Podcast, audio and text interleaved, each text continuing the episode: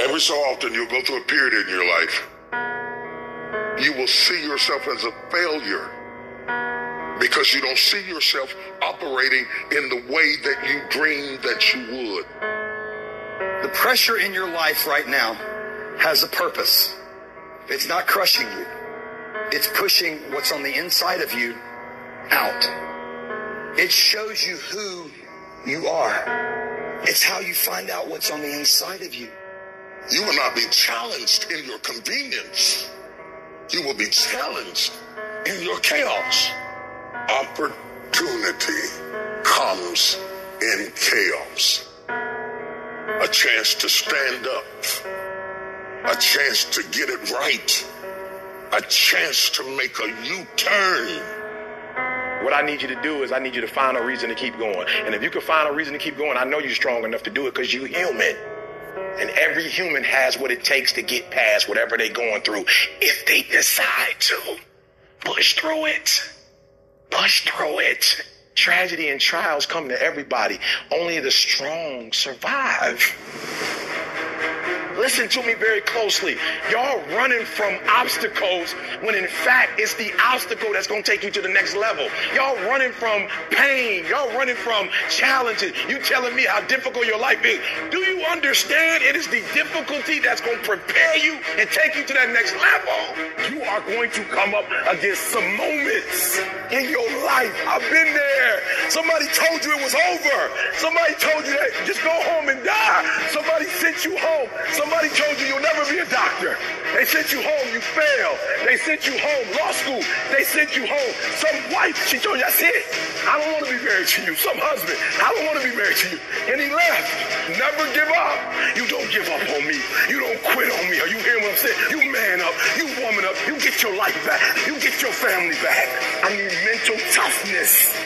And some of you are not successful because every single time you run up against a trial, every time you run up against a tribulation, you stop and you cut off beast mode. And what I'm here to tell you is if you tell that thing, I'm here just like you here, and I promise you, I will not leave without that goal. I will not leave this opportunity until I'm successful. I am not phenomenally skilled, but phenomenally will. I will not give up. I will not surrender. I will not quit. Life is going to beat you upside your head. And I'm going to tell you this I don't care who you are and what profession you're in. Before you blow up, life will strip you to the core. But if you eat, you will be broke. And I'm not here because I'm the best. I'm here because they tried to break me and they couldn't. I invested too much to quit. I made too many sacrifices to give up. And your problem is you're giving up too easy. I need effort from you. I need you to match whatever effort the enemy is putting up. Whoever your enemy is, match the doggone effort. I don't care what the circumstance. I don't care what the situation. We're putting on your back, and you're like, let's go. When you come up against that thing, you gotta outdo that thing, and you can't do it when you get there. You gotta already make up your mind before you get the cancer. You gotta already make up your mind before you get to that exam and pass that exam. You gotta make up in your mind when you're talking to your husband, when you're talking to your wife, when you're talking to that sickness. You gotta look at it before you even get to it. As long as you got breath in your nostrils, successful in this game, you gotta have a dog within you. You gotta know it's a dog fight, and you gotta go get that fight. Life ain't gonna be easy. Ain't nobody gonna hand you nothing. Stop running from it and run to it. You just say, I'm here and I ain't going nowhere. No matter how hard it is, no matter how difficult it is, no matter how challenging it is, you gotta believe. When you can't see it, you gotta believe it. You gotta call it when all the odds are against you. Your destiny is in the fire. If you run from the fire, you will run from your destiny. Your destiny is in the problem. Your destiny is in the storm. Your destiny is in the fight. You're not a victim. You're a victor. And the only thing stands between your success, the only thing stands from you doing what you know you've been called to do. The only thing is you. Nobody can stop you. You're the only person that can stop you. So stop talking like a victim. Stop thinking like a victim. Stop acting like a victim. And walk into your destiny. Walk into it.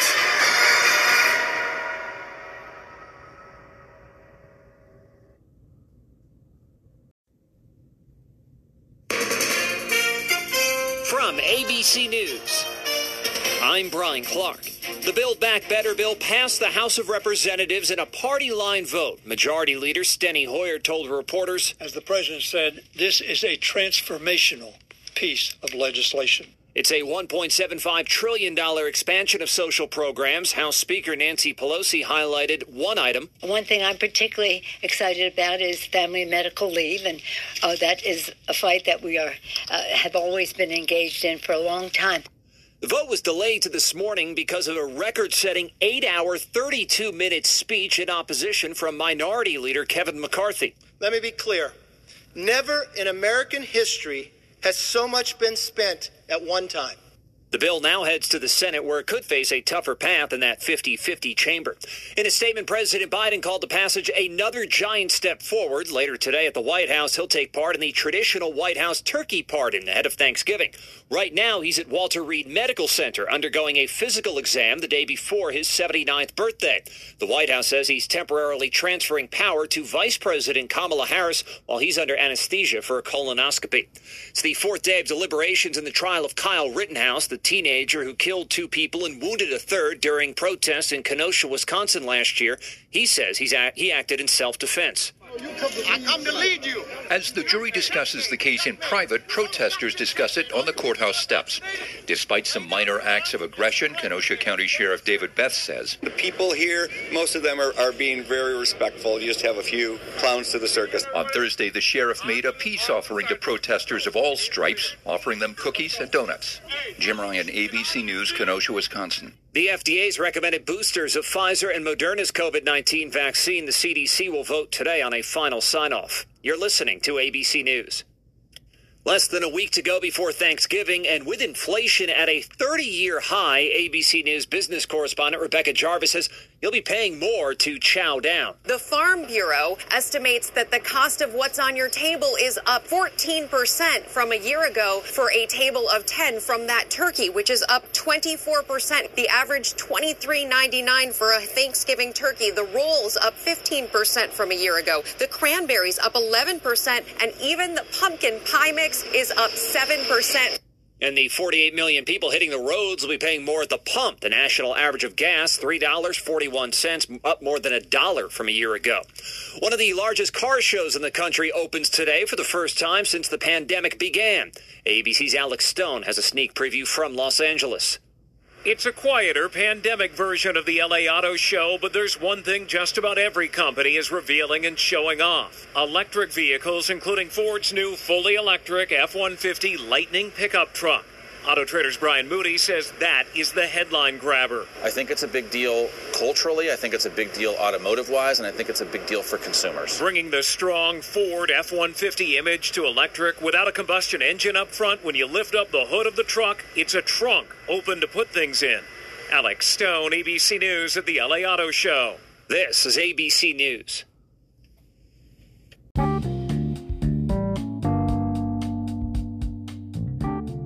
Program is an anchor production, now available on Spotify and Google Podcasts. Now, with that being said, Jason Malone Show starts right now.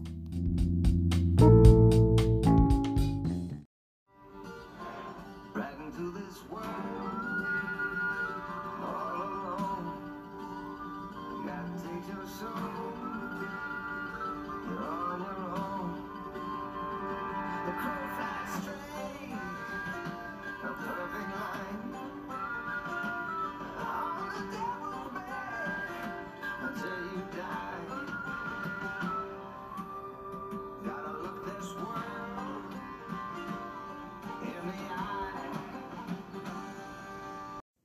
good morning, everybody. Thanks for tuning in. Whoever's lis- out there listening, it is Sunday, February 2nd, Super Bowl Sunday. So, hope everybody uh, has a good game to watch. Um, I don't really have a dog in the fight, so I don't really care who wins this year. But if I had to choose, I think I'm going to go for the Chiefs. Um, simply because I root against the 49ers all year long. No reason to start rooting for them now. I just want to see a good game. So anyway, welcome to another episode of Mind Chatter. Today, I have a interesting and, and, and somewhat controversial topic. Um, I'm going to talk a little bit about the perception of racism, and this is based on an article that I wrote a few years back. While the uh, there was a, a, shooting in Dallas, Texas, um, a black man, um, over a several hour period, shot many many white cops, and that was his intent. Um, he specifically intended to shoot white police because of some some other shootings by white cops of black men in other areas. Like uh, this, this was in July, July seventh of two thousand sixteen. But he was kind of retaliating against some police shootings in other areas, Louisiana, um, Minnesota, I think, was another one just uh, one or two days before this Dallas thing happened. And I, I remember I was watching the the news coverage as this was unfolding, and uh, I, I was just kind of I was left with the question. I mean, what what would drive a man to do something like this? And this guy this guy ended up shooting uh, 16 people altogether. Um, killed five police officers, wounded nine more, and also shot two uh, kind of innocent bystanders. But even though he was specifically targeting white police, uh, nobody referred to this guy, it was a black man, um, as a racist. Right? Uh, everybody just kind of let it go that he he was just he was uh, some sort of, of justified vigilante for what it you know what was seen as I guess, a retaliation for what white police have been perpetrating on the black community for, you know, the the the previous days, uh, even years, you know, decades. I mean, this this whole time period um, when this happened was uh, there was a lot of police shootings going on. The media was publicizing the crap out of these things. Um, kind of started, I guess, in 2014. Um, at least that's where the media really picked up with the, the Michael Brown incident in Ferguson, Missouri, um, August uh, 2014. You know, they had the Ferguson riots and all this stuff. You know, and there's there's just been so many different incidents. You know, in that couple year span that it was a big deal for a while there. Um, so that got me thinking. I mean, this this particular Dallas incident. You know, I what would drive a man to commit such a hor- horrific act, you know? And I think I think I got it figured out. And it's it's uh, perception, and uh, it's the perception by um, blacks in particular that their communities are being unfairly targeted um, by authorities. You know, the perception that law enforcement and in particular white cops are racist and that the criminal justice system routinely convicts and incarcerates blacks at a much higher rate than any other group. Good morning, Gary. Um, but are those perceptions true? Well, I mean, it's true that the perceptions are there, but more to the point, are the perceptions accurate, or are they misperceptions? You know, to answer to answer these kinds of questions, we got to explore um, several different elements, and I'm going to pick on a few here, and and I think I think you'll see where I'm going with it. Um, so the first thing that comes to mind with this perception of racism in our country, and I'm talking about, um, you know, the mass mass systemic racism that the media, the politicians, you know, Black Lives Matter groups push, trying to convince us that America is just a completely racist society. And that's what I'm talking about with this stuff here. You know, so the first thing that comes to mind with this perception of racism thing um, is we have to kind of look at the uh, the difference in culture um, among various groups. Right. So, for argument's sake, if we just limit the comparison to, to blacks and whites, I mean, you'll see the point I'm trying to make. You know, but keep in mind, I have to speak in generalities. You know, um, yeah, I recognize that there are exceptions, but differences in cultural upbringing will obviously influence different beliefs and behaviors. Good morning, Jackie. Thank you for tuning in. Um, so, for example, the the black community is known for, you know, generally speaking, being very loud and very celebratory. Right, very much on uh, you know, an, an exuberant end of the spectrum. And whites, on the other hand, are generally known for being subdued, more controlled, and laid back, you know, in their expressions, their mannerisms. You know, to see this distinction in action, I mean, compare whites and blacks, you know, at church services, right, or at a movie theater, or if you watch them on uh, uh, TV game shows or talk shows or something like that. I mean, you'll you, will you will see what I mean. Or t- typical conversation, even. I mean, it's almost an, an excited, you know, animated version versus a calm, calculated comparison, you know, uh, in mannerisms and in speaking. Um, another interesting cultural difference. Um, yeah, Gary, I, I agree, but I'm gonna. I tell you what, uh, I'm gonna be hitting on that here in just a minute. So just hang with me. You'll see what I mean. Um, another interesting cultural difference is, I mean, although there are exceptions, of course, is that blacks tend to be more likely to congregate into groups, you know, or gangs or crowds, while whites, by and large, tend to exhibit more private, individual, you know, independent street. You know, think about like the years of America's westward expansion, you know, in the 1800s. You know, the pioneers and the cowboys heading west to start new lives were almost exclusively white. Not all, but most while the newly freed black population largely remained in the populated East. You know, and even today, you know, the, the difference persists with the vast majority of, you know, rural landowners being white and the vast majority of black Americans tending to reside in the cities. Right?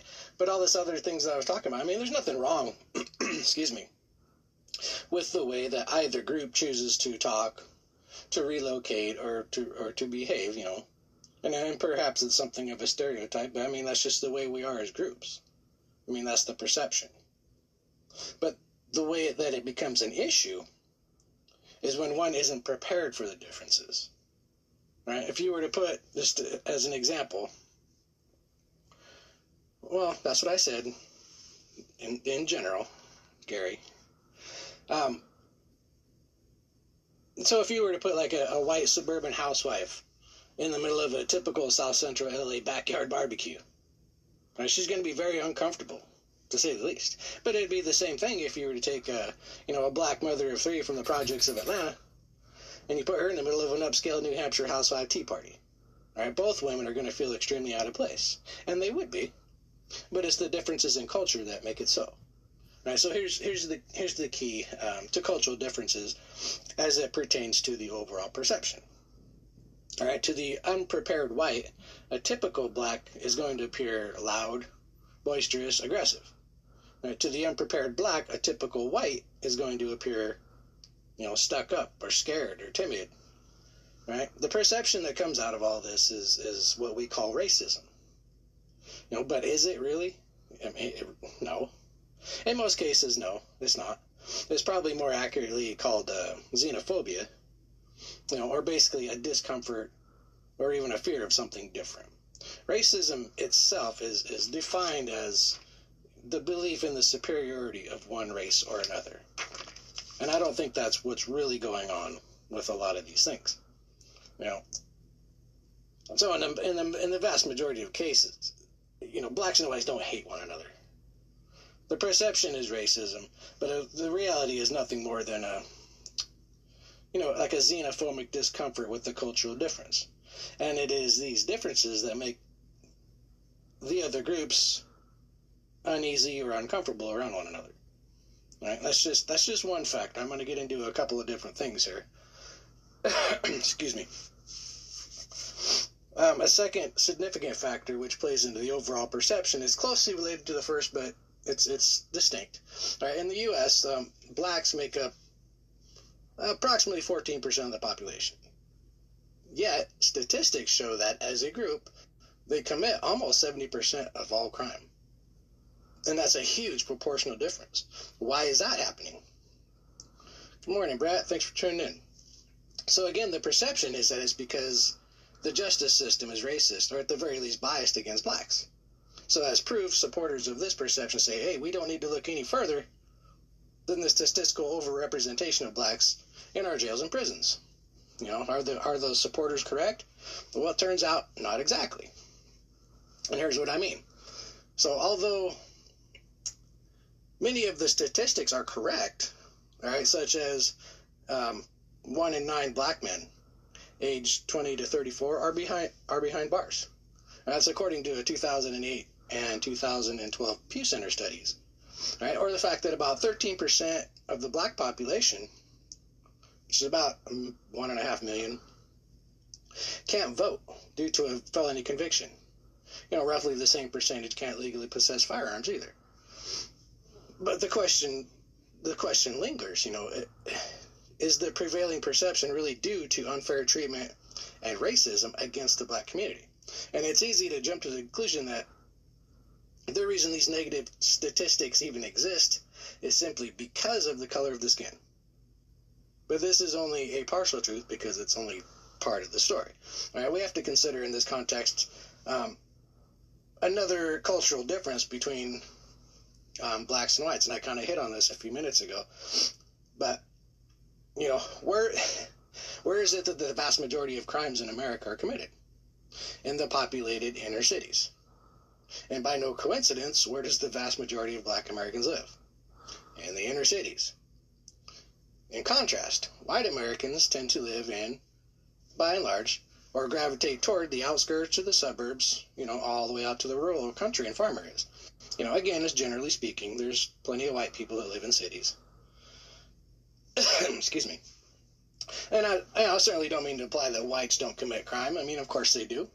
It's just that the percentage of crime committed by blacks, you know, it may be larger, but the population of whites is even bigger than that.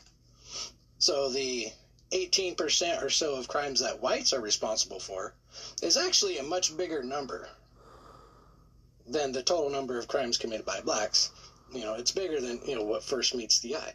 And, and the much bigger white population of prisons bears this out. I mean, there's many more white people in prison than there are in black. You know, aren't numbers fun? Yeah.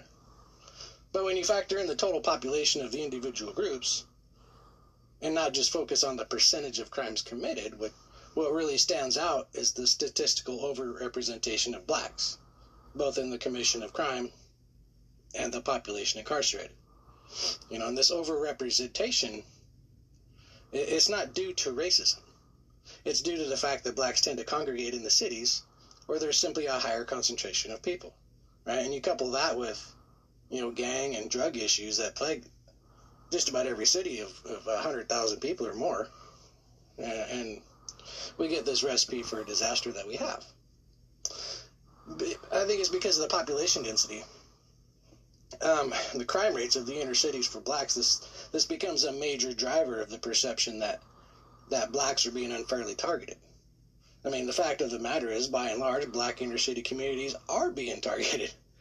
But it's not because of blatant racism or systemic racism. It's because of the majority of the crimes being committed in those inner city neighborhoods. You know, the drug crime, the gang shootings, property crimes, assaults, you know, whatever.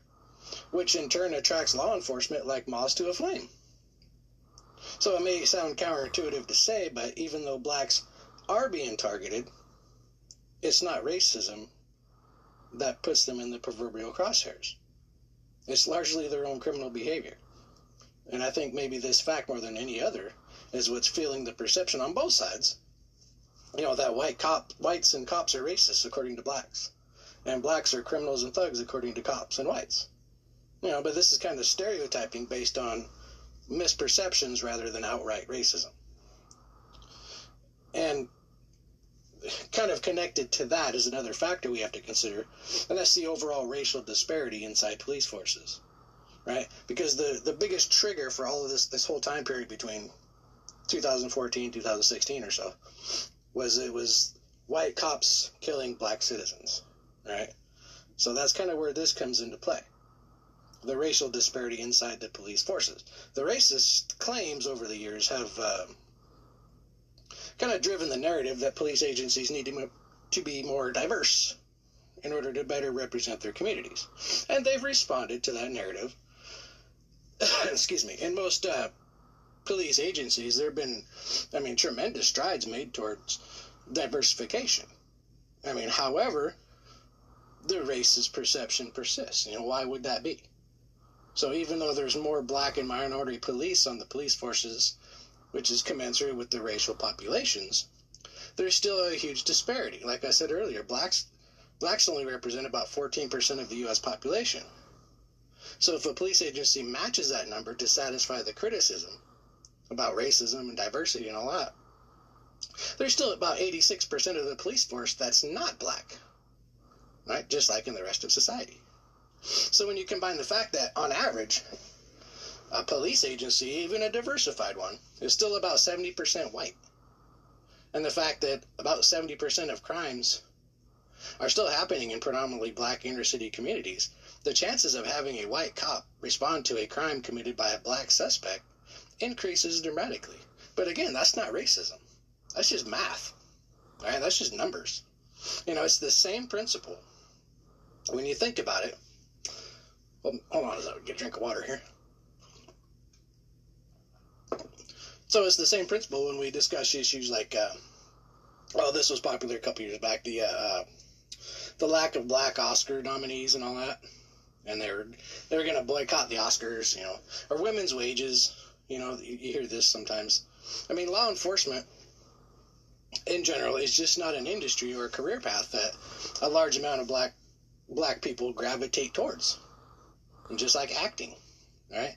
The fact is that acting is an industry dominated by whites in exactly the same way that, you know, say rap and hip hop is an industry dominated by blacks. It's just numbers. It's not racist.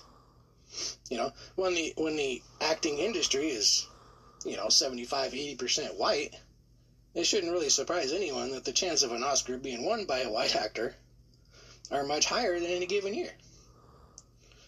I mean, it's not like black actors don't win. They do. I mean, Denzel Washington has won. Jamie Foxx. Morgan Freeman's won an Oscar. Will Smith. I think Whoopi Goldberg, long time ago, won one. I looked this up. Hattie McDaniel in 1939 was the first black woman to win an Oscar. 1939 for her role in uh, Gone with the Wind. Sidney Poitier was the first black man in 1964. So it's not like they're not winning. They're just not winning as much as whites because the numbers just aren't there. It's simple as that. You know, and and just like uh, the blacks dominate the, the hip hop and, and rap industry. I mean, it's not really a surprise that most most of the awards for hip hop go to blacks. Again, it's just numbers. You know, I mean, think about it this way: to any to any casual observer, the NBA or the NFL highly stacked with blacks.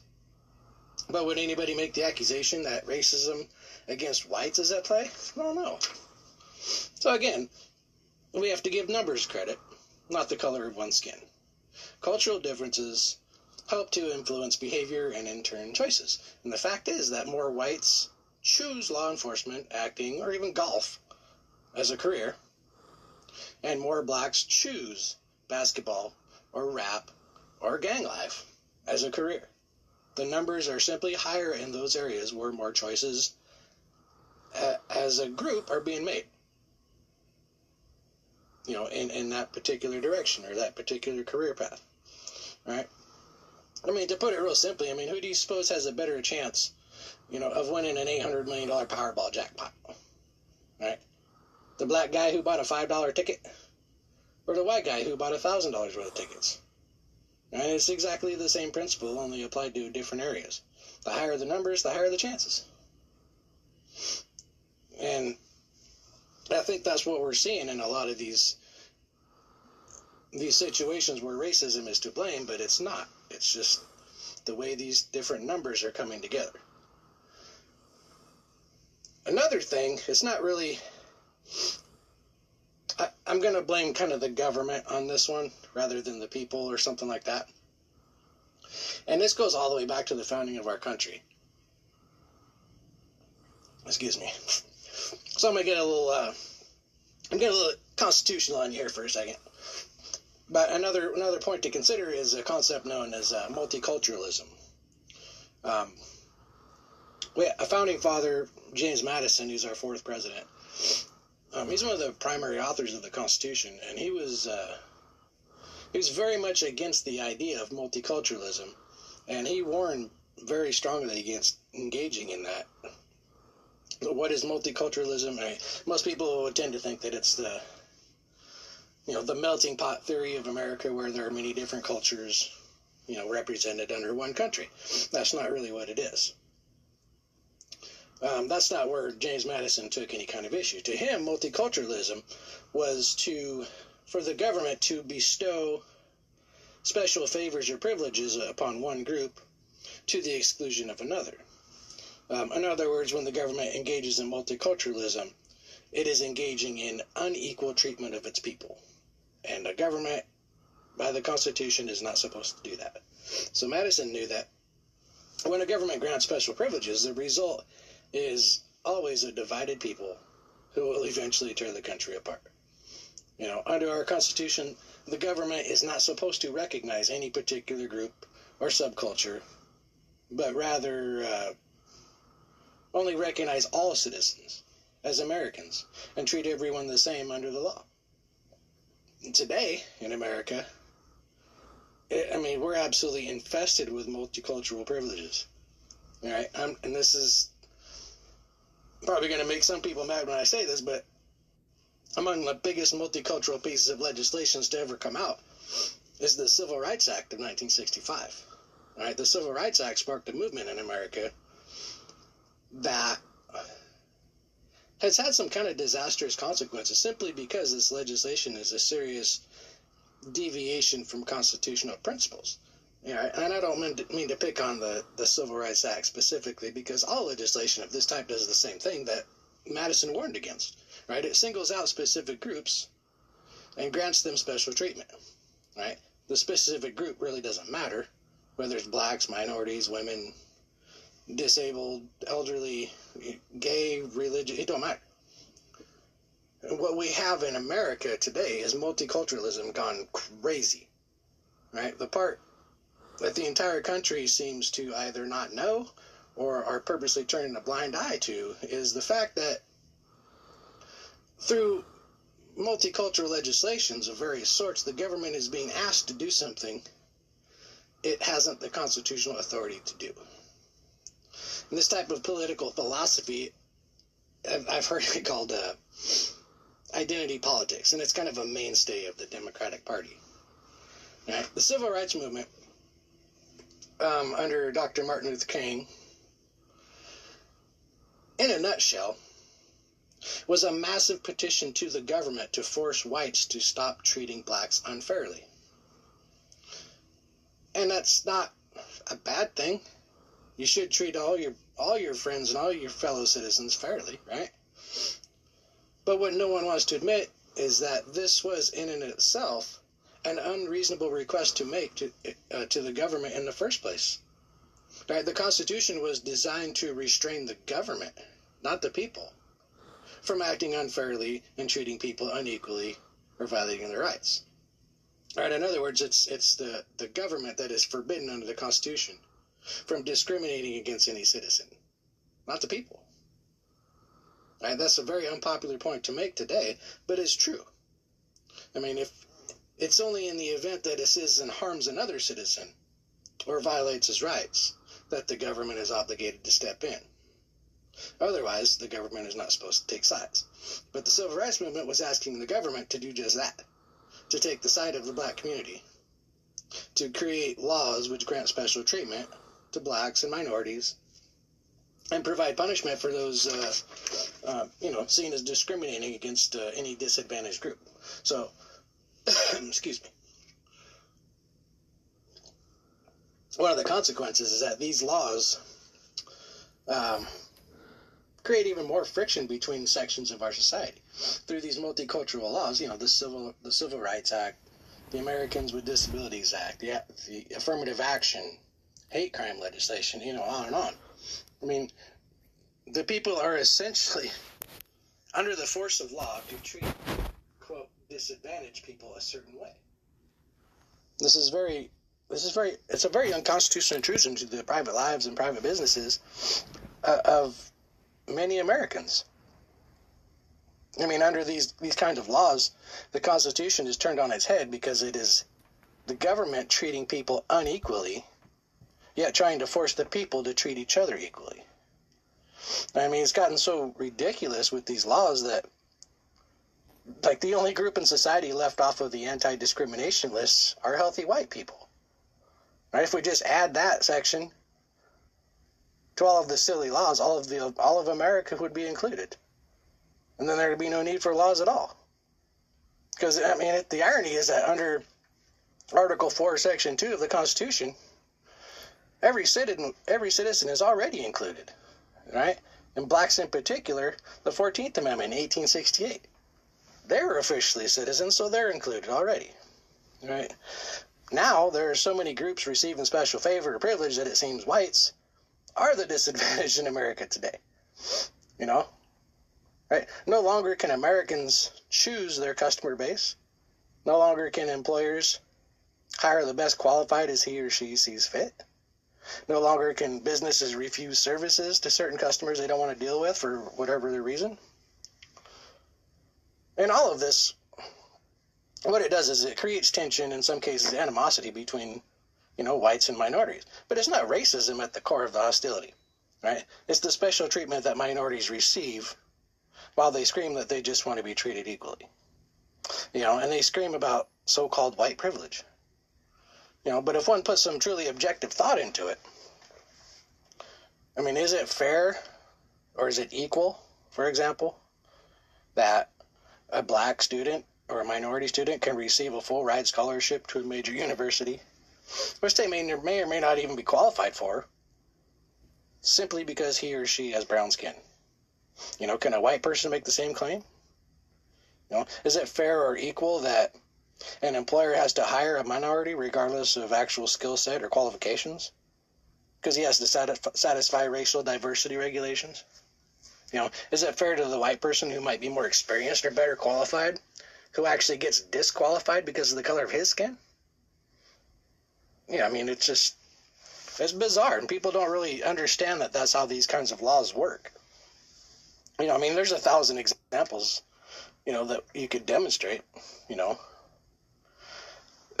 I mean, are there instances of anger and hostility towards the black or, or the minority communities in general? Well, yeah, there are. You know, sometimes that hostility leads to unfair criticism or treatment of the black community. But again, that hostility or unfair treatment, treatment is not necessarily based on racism. You know, it's actually on.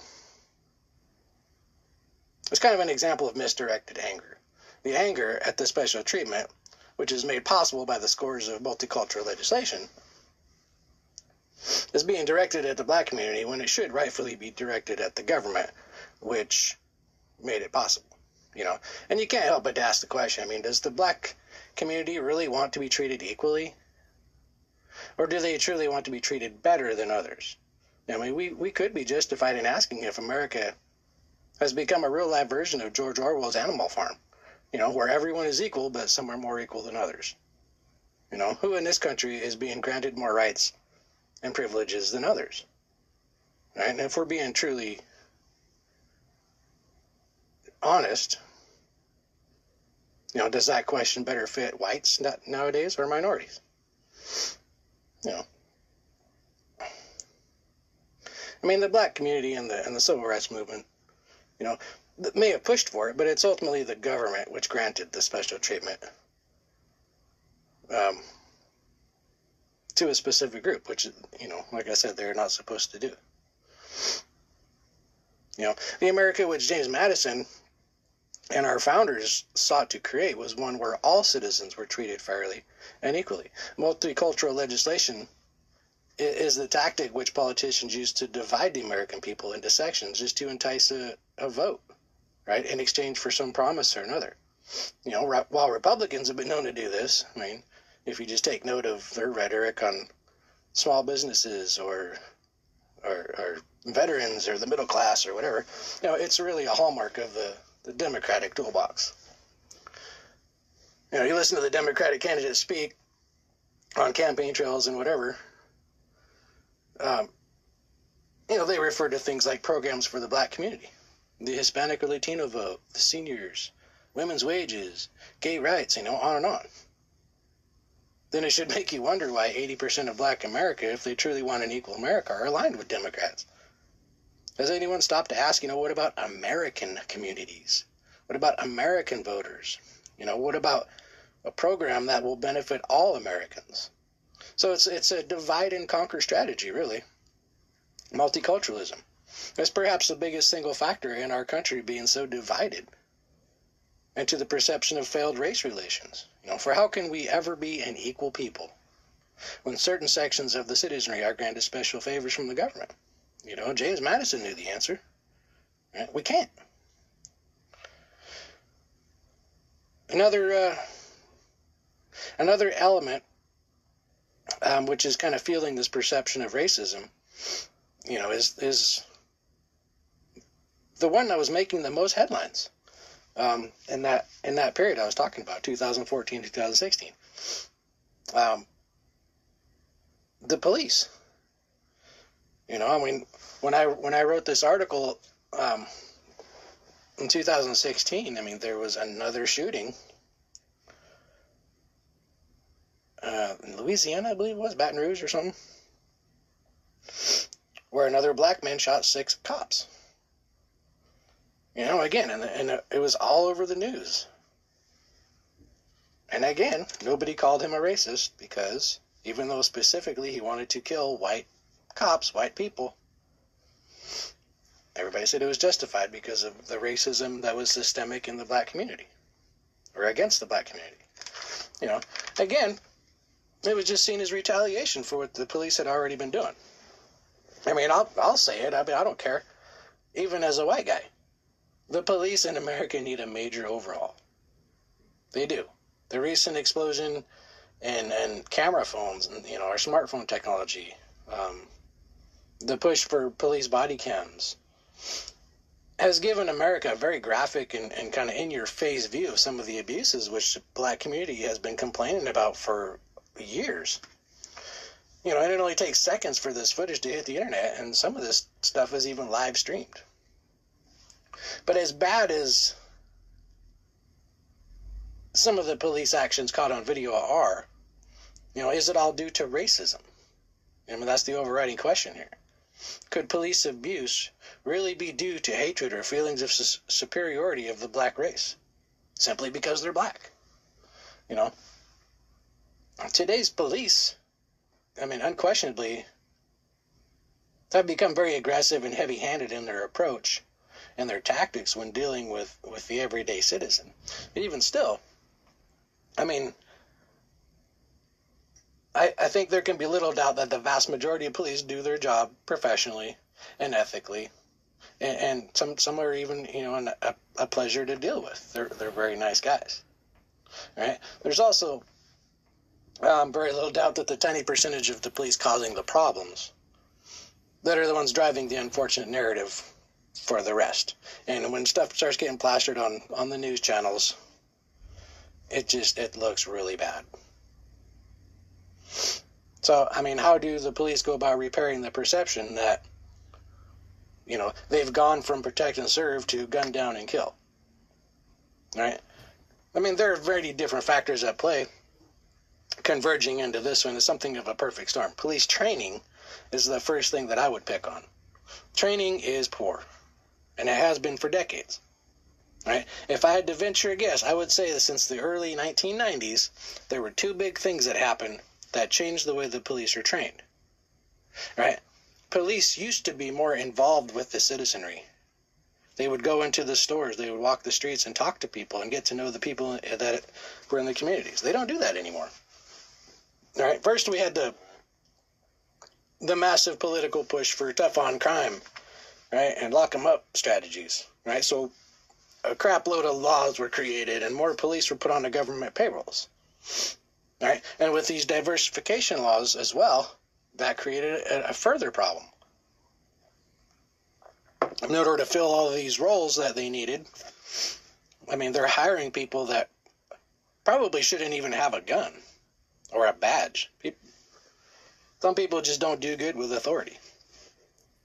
Right? The second thing that happened around that time was there was something called the, the Pentagon 1033 program. Um, it's also called the Military Surplus Program, which allows the military to start selling or giving excess military grade weaponry and vehicles and equipment to local police forces, which of course quickly ushers in the militarization of our police force. Now, with the new strategies and military equipment came new forms of training. Right, the police are now they're kind of trained as military soldiers, right? Who view the public that they're supposed to protect and serve as, you know, them or the enemy. Right? And that's exactly why, contrary to the rhetoric of law enforcement likes to use, every routine traffic stop is now approached as a hostile scene, with one hand already on the officer's weapon for a traffic stop. But this is this is how citizens merely accused of, of selling a bootleg CD or black market cigarettes end up dead at the hands of police. All right, like Eric Garner in, in July of 2014, he he was um, selling black market cigarettes, and he was gang he gang tackled by like six cops, and one of them choked him out, and he died. I mean, really, for cigarettes, you're going to use that kind of, of force? Uh, you know, I mean, that's that's kind of the stuff we're talking about. I mean, certainly there are justified police shootings on occasion. It's pretty rare, though. But to get a better understanding, we've got to look deeper than just the times when a citizen, citizen is shot. You know, we have to consider how police interact with people. You know, the way they talk to them in a very aggressive and rude and forceful manner. The way they effect an arrest. You know, you know, and the the way that they're they're so paranoid and, and the way that they're trained, everything is a hostile situation now. I mean, we had a uh, an in, an incident in Cleveland in 2014, where this little 12 year old kid Tamir Rice was playing on the playground with a toy gun. The officer pulled his gun and killed him. 12 year old kid playing on the playground. I mean, that's the kind of things that were just outraging the black community. And of course, it was a white officer who responded you know, it just this this consider how all of that looks to the average citizen watching the news or something. The optics on this are horrible. The way the police respond to situations and, and carry weaponry and equipment designed for a battlefield. You know, rolling up 20 deep with armored vehicles and machine guns, gang tackling some guy for selling cigarettes. Right? I mean, even though these types of examples may not represent, or they may only represent a very small percentage of police around the country, I mean, the terrible perception which results from these encounters, it leaves the country wondering what the hell has happened to our police. You know, the actual rate of a police involved shooting is pretty rare. I mean, something in the neighborhood of like one in, in every 30 million contacts or interactions. Right? But the levels of excessive force or abuse of authority you know, they've increased dramatically in other areas. I mean, so much so that the their police are being viewed as a a gang of thugs who think they're high above the laws that they're supposed to enforce. You know, and this is a perception which extends beyond the black community. I mean, on one hand, though, I kind of feel sorry for the cops because so many laws are on the books that law enforcement I mean, that's their job title to enforce the laws. But every year, every legislative session, we get so many more laws that the, the average cop or detective out on the street can't possibly know them all. So, I mean, that's a serious disadvantage for them, and I do feel sorry for them in that regard. Um, uh, excuse me. So, one another component, which is again related, um, contributing to the poor perception of police in America is one which they're kind of doing to themselves. And it strikes at the very heart of their integrity, you know, and their trust and their credibility. It's, it's known as the Blue Code. All right, the Blue Code is essentially a code of silence, I suppose, you know, like a no snitching rule, if you will, which basically dictates that police are a, sacred fraternity, you know, order of brethren or something who have one another's backs no matter what. No matter how badly a fellow officer may have screwed up, you support him to the end. And this might be the single biggest contributor to the perception that the police are above the law. The blue code literally encourages many, many officers to do some illegal, unethical, even abusive things while they're on the job. All right, we see the same thing, you know, the same type of code within the prison system, you know, with the administration and their staff. I mean, true, there's a there's a few whistleblowers over the years, but by and large, if you violate the blue code, you're a piece of crap. You'll be ostracized. You'll be subject to false allegations, uh, accused of being a traitor to the badge, or even driven off the force. I mean, that's how strong it is. The blue code doesn't just encourage law enforcement, you know, to cover up the murder of a citizen. It also encourages silence when officers investigate crimes, or they plant evidence, or, or, or tamper with evidence, or crime scenes, they falsify reports and documents, they lie on the witness stand, you know, use excessive force and, you know, violate the rights of the citizens. They back each other up. And they actually encourage the behavior. So this this blue code it actually extends up the justice system ladder as well. You know, it affects prosecutors, lawyers, judges. You know, the court system relies on and it deals with these same corrupt, you know, unethical law enforcement individuals on a daily basis. Right? So you, you couple this close working relationship with the ethical dictate incumbent upon the court system to always maintain the appearance of integrity and fairness, you know, sprinkle with a dash of qualified immunity from prosecution, and you end up with the mess that we have today. The court system is practically bound by rule to cover up the wrongdoings of law enforcement players in order to maintain the illusion that the system treats everyone fairly and equally. So, can you imagine what would happen to the level of public confidence in our system? I mean, not, not to mention the concept of the rule of law.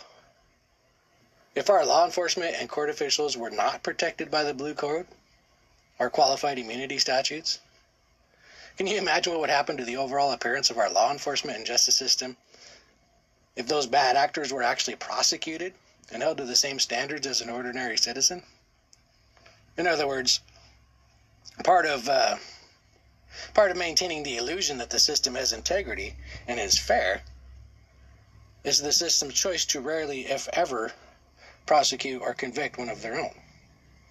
I mean, it doesn't take a genius to see the flaw in that philosophy, and that's that's part of the problem as well. Is that in one of these police shootings, when a police officer is actually charged with a crime, they almost always get acquitted, and that just infuriates the the communities. I mean, I'm just saying, you put a you put a regular citizen in the same situation, this the same type of shooting, he's not going to get acquitted. He's going to be found guilty of murder, and he's done. But for whatever reason, law enforcement gets acquitted, and that that's a that's a huge problem. And it does feel the perception, uh, you know, of, of racism in America. You know, does racism exist? I mean, of course it does. I mean, it's possible to find pockets of racism all over. But the outright blatant systemic racism, the kind the kind of narrative that the media and politicians love to push, it's not really there to the extent that they would have you believe. I mean, racism itself is a learned behavior. I mean, we're not we're not born being hateful or fearful of another human who looks different than we do. We have to be taught that. You know, what we really have in America is a, is a twisted and tangled mess of laws and practices which fuel the perception of racism. So many times what appears to be racism at first glance is not really it's not really racism. When you take a deeper objective look at what's truly happening beneath the surface like all the things with the you know the different numbers that i was talking about earlier. You know the different policies that are put in place. So it's not it's not hatred of one race versus another. It's just all these silly policies these silly laws these practices that are creating the illusion. And that's that's really what I was talking about today. I mean, that's kind of where I'm going to leave it. You know, food for thought. Perception of racism, you know. I think that's that's all it is. It's a perception that's it's not there or not nearly as close to as prevalent as people would would, would easily believe. So that's I mean that's what I got. I, I hope you guys maybe think about it and I mean look some of this stuff up for yourself. You know, don't take my word for it. Um, But with that, I'm going to end my episode here, and I hope everybody uh, has a wonderful Super Bowl Sunday. So I appreciate you all uh, taking your time and, and, tuning in for me. Terrell, Devin, I, you, I see you guys down there. So everybody have a super Sunday.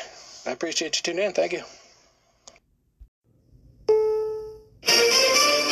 This is CBS News on the Hour, sponsored by Facet Wealth.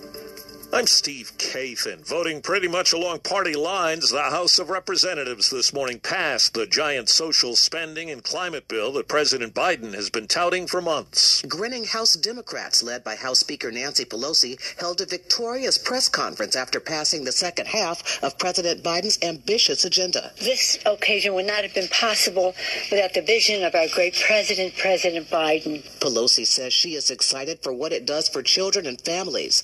The bill now goes to the Senate where its fate is uncertain. Centrist Democrats have already raised concerns about the size of the legislation. Allison Keyes, CBS News, Washington. I'm Stacy Lynn in Washington. President Biden will temporarily transfer power to Vice President Harris today as he undergoes a routine colonoscopy. The president will be under anesthesia for the procedure. The vice president will work from her office in the West Wing during this time. A few hours ago, the FDA signed off on both the Pfizer and Moderna COVID booster shots for all adults. CBS's David Begnaud. If it has been roughly six months since you got your second shot, you should be good for a booster as early early as this weekend if things get all approved. The CDC will have the final say. A Virginia jury has begun deliberations in the civil trial of white nationalists tied to the deadly right wing rally in Charlottesville four years ago. It's day four of deliberations for the Wisconsin jury in the Kyle Rittenhouse case. A storm system forming in the northwest heads east next week, and CBS News meteorologist David Parkinson says it could affect travelers looking to get an early start on the Thanksgiving rush. By Sunday, it is into the Midwest and it's really extending its reach. So, Sunday morning, maybe you got some lake effect snow showers around Chicago up towards Wisconsin. Well, CBS's Jim Krasula has more on a dire pre winter red flag. Industry regulators are warning that power grids from Texas to the Midwest are at risk of blackouts if a prolonged deep freeze sets in this winter. They say that Texas isn't prepared for another cold snap like the one that crippled its electric grid last winter. Extreme weather driven by climate change is testing power networks like never before. China's foreign ministry insisted today it knows nothing about the controversy surrounding pro tennis player Peng Shuai. She disappeared after accusing a top official of sexual abuse. An email purported to be from her disavowing the accusation is being discredited by people close to her. Wall Street right now the Dow is down 215 points, but the S&P is up 1 point. This is CBS News.